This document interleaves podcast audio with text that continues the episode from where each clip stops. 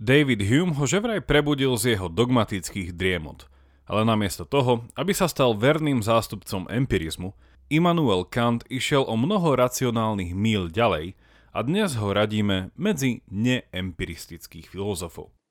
S Kantom sa na našom podcaste nestretáme poprvýkrát a možno si ho ešte pamätáte zo štvrtej dávky, kde som hovoril o jeho pohľade na morálku, tzv. deontológiu, teda morálku založenú na povinnosti, alebo z dávky 63, kde sme sa pozreli na aj jeho chápanie slobody. Dnes sa na Kanta pozrieme opäť z iného uhla pohľadu a konkrétne si posvietime na jeho chápanie ľudského chápania. Pozrieme sa, ako nadviazal na Huma a tiež na to, ako hodil cez palubu a pridal sa skôr, i keď nie úplne, k mysliteľom ako napríklad Leibniz. Prečo je potrebné o Kantovej filozofii vedieť? Podobne ako pri Humeovi, ide o človeka, ktorého myšlienky rezonujú aj v dnešnej dobe. A mohli by sme povedať, že jeho filozofia je jedným z dnešných svetonázorových mainstreamov. Pred zvučkou ešte tradičné oznamo pozvanie. Všetko dobré potrebuje svoj čas. A je tomu tak aj pri našom podcaste. Ak ti dáva počúvanie nášho podcastu zmysel, budeme vďační za každý dar. Drobný či štedrý. Všetko potrebné info o tom, ako nás podporiť, nájdeš na pravidelnadavka.sk. Veľká vďaka, vážime si to. Vítajte pri 89. pravidelnej dávke. Dnes o filozofii, po zvučke sa pozrieme na ľudské chápanie ala Emanuel Kant.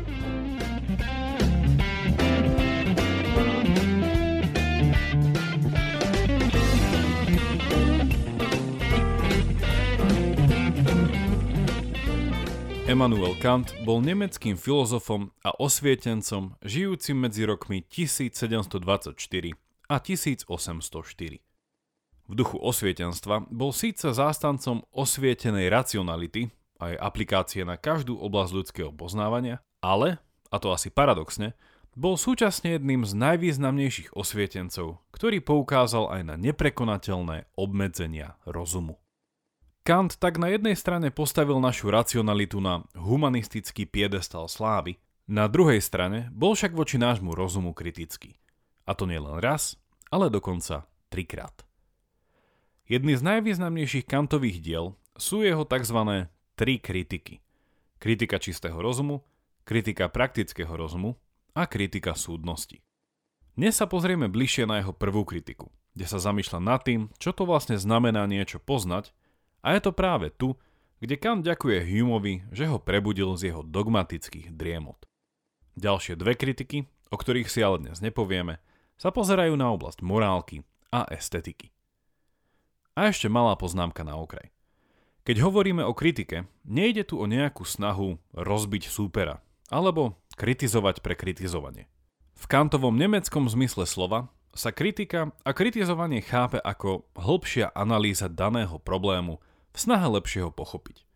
Kant tak nekritizuje rozum, pretože ho vníma negatívne. Práve naopak, je voči nemu kritický lebo ho vníma obzvlášť pozitívne. Pozrime sa teraz na niekoľko kľúčových myšlienok z Kantovej prvej kritiky. Začneme jednoduchou otázkou.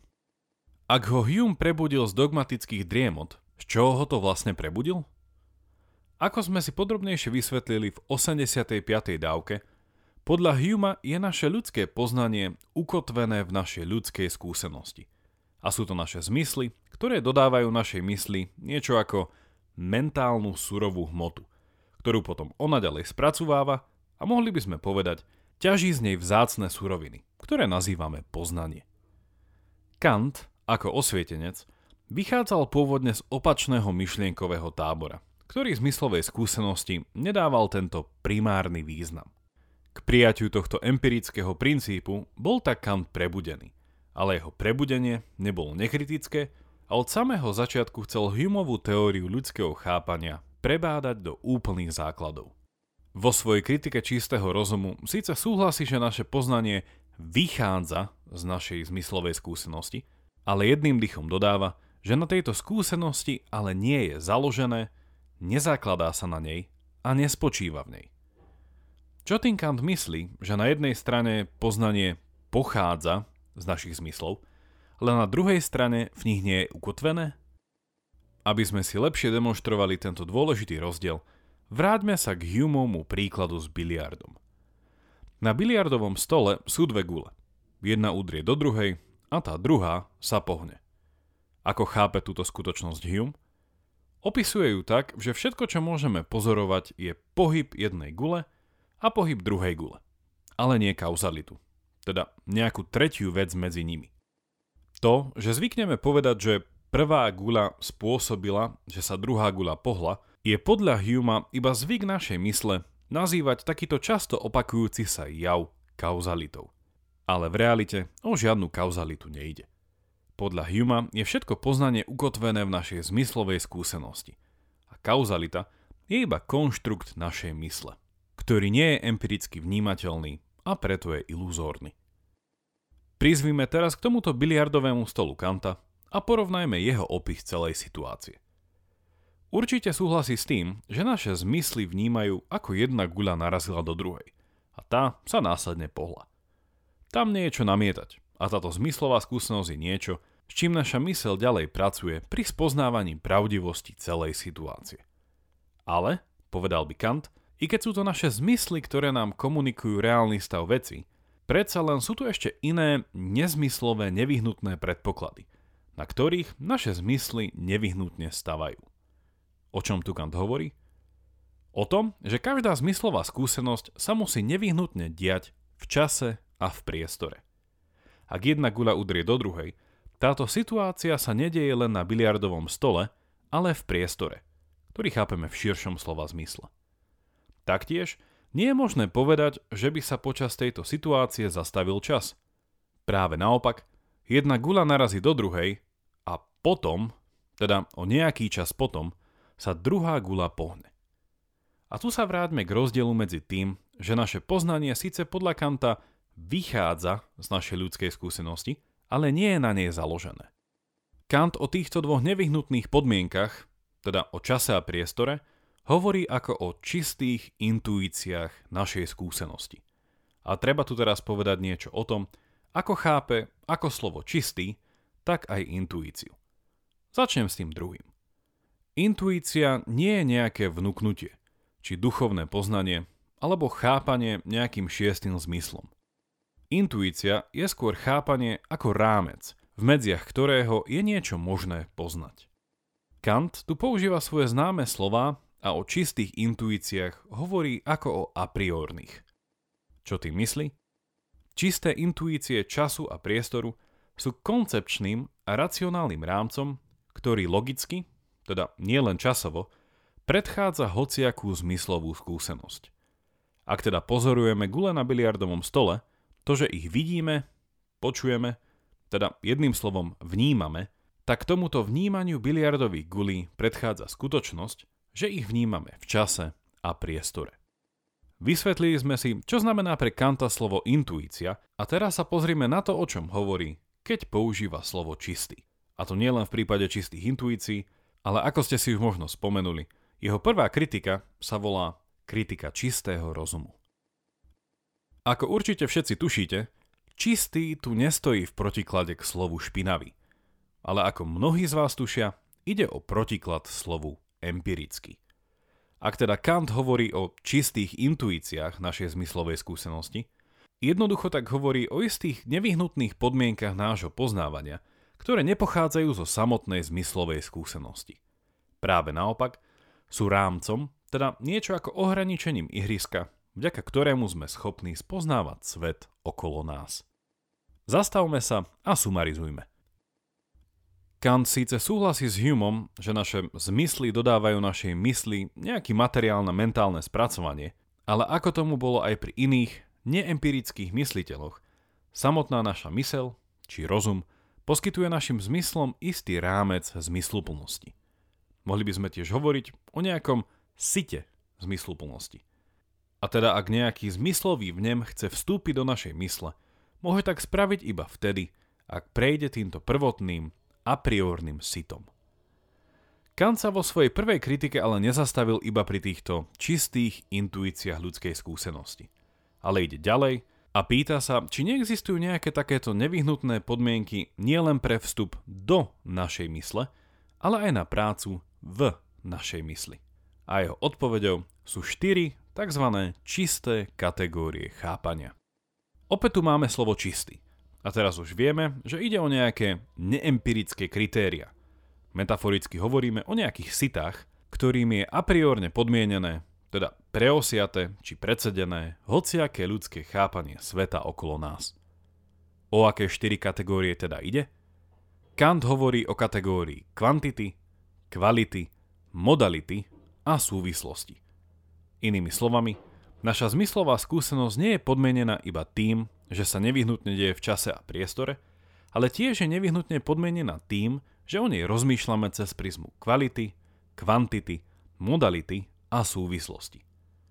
Pozrime sa konkrétne na jednu z týchto kategórií, napríklad kvantitu. A je dôležité dodať, že každá z týchto čistých kategórií chápania sa ďalej člení na podkategórie. Zostaňme pri našej metafore a predstavme si dve sitá nad sebou. To hore má širšie dierky, to pod ním užšie. Kategória kvantity obsahuje tri podkategórie. Jednota, pluralita a totalita. Týmito tromi podkategóriami chápeme naše zmyslové skúsenosti, ale tieto samotné podkategórie z týchto skúseností nevychádzajú. OK, koncept jednoty a plurality je síce ľahšie rozpoznateľný v našej skúsenosti, ale napríklad koncept totality je niečo, čo nám naša zmyslová skúsenosť nevie ani len naznačiť. Prečo? Pretože nie je možné mať totálnu, a teda úplnú skúsenosť, ale vieme mať iba mnoho alebo veľmi veľa skúseností. Napríklad, na to, že existuje nekonečný rad celých čísel, sme neprišli tým, že sme ku každému ďalšiemu číslu prirátali plus 1 a sledovali, ako ďaleko až zájdeme.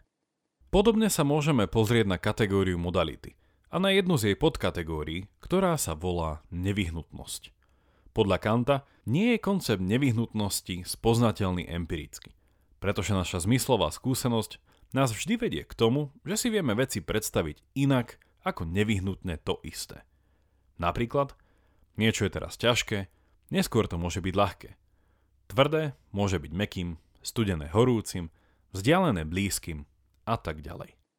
Kant tak vo svojej kritike čistého rozumu prichádza k nasledujúcemu záveru, s ktorým by už Hume nesúhlasil. Podľa Huma je naša schopnosť a spôsob ľudského chápania závislá od toho, že sme ľudia. Naša mysel je súčasťou nášho tela a telo je istý druh organizmu a druh organizmu menom človek myslí a chápe spôsobom jemu vlastným.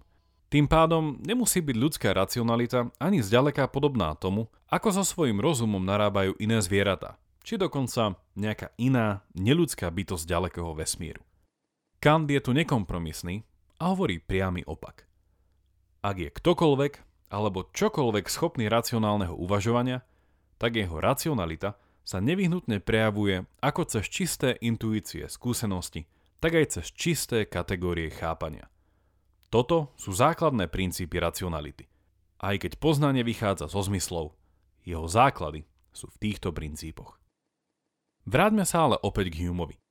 Ak ste počúvali 85. dávku a vypočili ste si ju až do konca, Predstavil som v nej tzv. Humovú vidličku a v závere som tiež povedal, že Kant by ju vzhľadom na svoje špecifické gastronávyky vedel upraviť.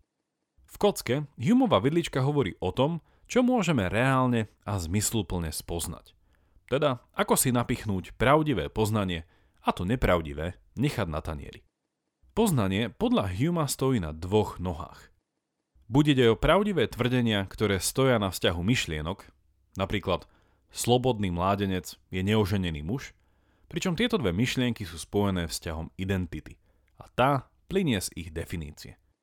Na druhej strane, teda na druhom zubci vidličky, skutočné poznanie tvoria faktické tvrdenia, ktoré hovoria o veciach, ktoré vieme empiricky overiť.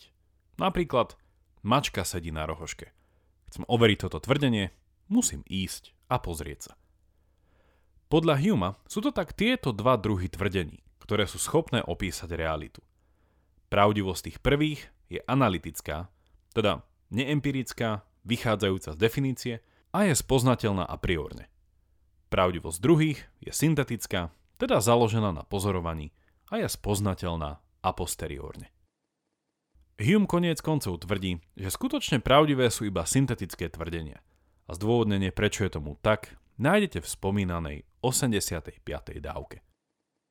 Humeov záver je teda fakt, že neexistuje pravdivé tvrdenie, ktoré by nebolo závislé od predchádzajúceho empirického skúmania. Inými slovami a technickejšie povedané, neexistujú tzv. syntetické a priorné tvrdenia, ale iba syntetické a posteriórne. A v tomto bode vstupuje do našej pomyselnej miestnosti Kant, ktorý opäť tvrdí pravý opak. Nie len, že syntetické a priorné tvrdenia existujú, ale ich existencia je dokonca nevyhnutná. Ako je to možné? A aký príklad takýchto tvrdení Kant dáva? Asi už tušíte, že vysvetlenie bude mať opäť dočinenia s našimi starými známymi, čistými intuíciami skúsenosti a čistými kategóriami poznávania. A Kantov argument znie následovne. Každá zmyslová, a teda empirická skúsenosť, ktorá potvrdzuje pravdivosť nejakého stavu veci, a teda každá takáto skúsenosť, ktorú budeme kedykoľvek v živote mať, tak všetky tieto skúsenosti budú v medziach intuitívneho rámca, času a priestoru. Po druhé, všetky takéto pravdivé tvrdenia, a teda poznanie, bude koncipované v rámci kategórií kvantity, kvality, modality a súvislosti a z toho vyplývajú dva závery. Prvý, hociaké empirické a teda syntetické tvrdenie bude mať isté vlastnosti, ktoré môžeme určiť vopred, teda a priorne. A druhý záver? Tým pádom vieme formulovať syntetické tvrdenia, ktorých pravdivosť je spoznateľná a priorne, a teda ide o tvrdenia, ktoré sú tým pádom syntetické a priorné tvrdenia. I keď je takýchto tvrdení mnoho, spomeniem dve najčastejšie. Poprvé, každá naša skúsenosť sa deje v čase a priestore. A po druhé, každý následok má svoju príčinu. V tomto bode sa opäť zastavme a sumarizujme. Videli sme, že Hume síce zobudil Kanta z jeho dogmatických osvietenských driemot, ale samotný Kant toto zobudenie neponechal bez primeranej kritiky. Áno, ľudské poznanie vychádza z empirického skúmania a tým pádom je vedecké skúmanie nevyhnutné na stále prehlbovanie nášho poznania a jeho následnú praktickú aplikáciu. Ale, dodáva Kant, toto poznanie je zarámcované istými neempirickými princípmi a predpokladmi, ktoré sú pre toto poznanie nevyhnutné a sú akoby sitom, cez ktoré musí akékoľvek poznanie pretiecť. Na rozdiel od Huma, teda Kant tvrdí, že nie všetko skutočné poznanie je závislé od empirického overenia – ako tomu bolo pri Humovej vidličke. A čas nášho poznania je overiteľná a priorne. Pričom tu nejde o tautológie, ako v prípade tvrdenia slobodný mládenec je neoženený muž. Na samotný záver dnešnej dávky mi dovolte jednu kritickú poznámku, ktorá vzťah Kanta k Humeovi ešte raz komplikuje a zamieša ich karty, ktoré už vyložili na stôl. Kant súhlasí s Humeom a Hume s Lockom, že svet, ktorý spoznávame, a svet, ktorý je spoznateľný, je svetom, ktorý sme tak povediac spracovali cez naše zmyslové orgány, teda cez naše vnemy, ktoré boli potom posunuté vyššie do našej mozgovej centrály. Poznanie sveta je tak nepriame a sprostredkované.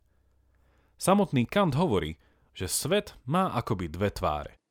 Svet, ako sa nám javí, čo Kant nazýva fenomena, a to, akým svet sám o sebe je, čo nazýva Numena. Z toho vyplýva, že podľa Kanta sme schopní spoznať práve svet, ako sa nám javí. Teda, ako sa javí našim zmyslovým orgánom, ktoré ho ďalej spracúvajú. Kant zakončuje s tvrdením, že náš rozum je nevyhnutne limitovaný.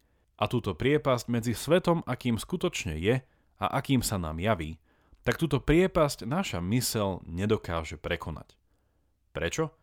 pretože všetko pre nás poznateľné je ohraničené rámcom našich čistých intuícií a kategórií. A tie tvoria tak povediac krabicu, mimo ktorej nie sme schopní myslieť. Žiadne thinking outside the box sa nekoná. Samozrejme, samotný rozum oslobodený od zmyslovej skúsenosti sa vie zatúlať o krok ďalej smerom k svetu, aký sám o sebe je. Napríklad vieme prísť k myšlienke, že okrem fenomena musí nevyhnutne existovať aj númena. Ale aj napriek tomu, Náš čistý rozum má svoje hranice a v rámci nich sa začína točiť v kruhu. Vidíme tak, že i keď je Kant v mnohom radikálne odlišný od Huma, i tak sa nachádzajú na tej istej lodi. Akej? Obaja nasledujú Loka, podľa ktorého je naše chápanie vždy nepriame a teda sprostredkované cez zmyslové obrazy reality, s ktorými naša mysel pracuje. Ale ako vieme, o ako dôveryhodné obrazy ide? Nie každý obraz nevyhnutne skreslenou a nedokonalou napodobeninou inej reálnej veci? Sám Kant uznáva, že svet a veci ako také nedokážeme nikdy spoznať. To ale nemôže byť uspokojivý záver pre žiadneho osvieteneckého mysliteľa. Kant sa s tým veru ani neuspokojil, ak existuje niečo, čo síce nemôžeme spoznať a dokázať, ale nevyhnutne to potrebujeme pre konzistentnosť nášho poznania a možnosti dobrého života, tak túto vec musíme potom logicky predpokladať, a teda postulovať. Je to práve v tomto bode, keď Kant hovorí o tzv. troch postulátoch praktického rozumu o existencii slobody, o existencii Boha a o nesmrteľnosti duše. A akokoľvek nábožensky to znie, nejde tu o náboženský obsah, ale koncepčný formalizmus. Bez týchto troch postulátov by Kantova morálna teória zostala s nezaplátanými dierami a je veľmi pravdepodobné, že by sa zrútila sama do seba. A to jej autor nemohol dopustiť. Toľko na dnes a tvoju otázku a postrehy mi môžeš napísať na jakub zavináč pravidelnadavka.sk Pravidelnú dávku môžete odoberať v podcastových aplikáciách ako napríklad Apple a Google Podcast alebo Spotify. A ak neviete ako na to, choďte na pravidelnadavka.sk, kde nájdete jednoduchý videonávod. Teším sa na vás pri ďalšej dávke, buďte zvedochtiví a nech vám to myslí.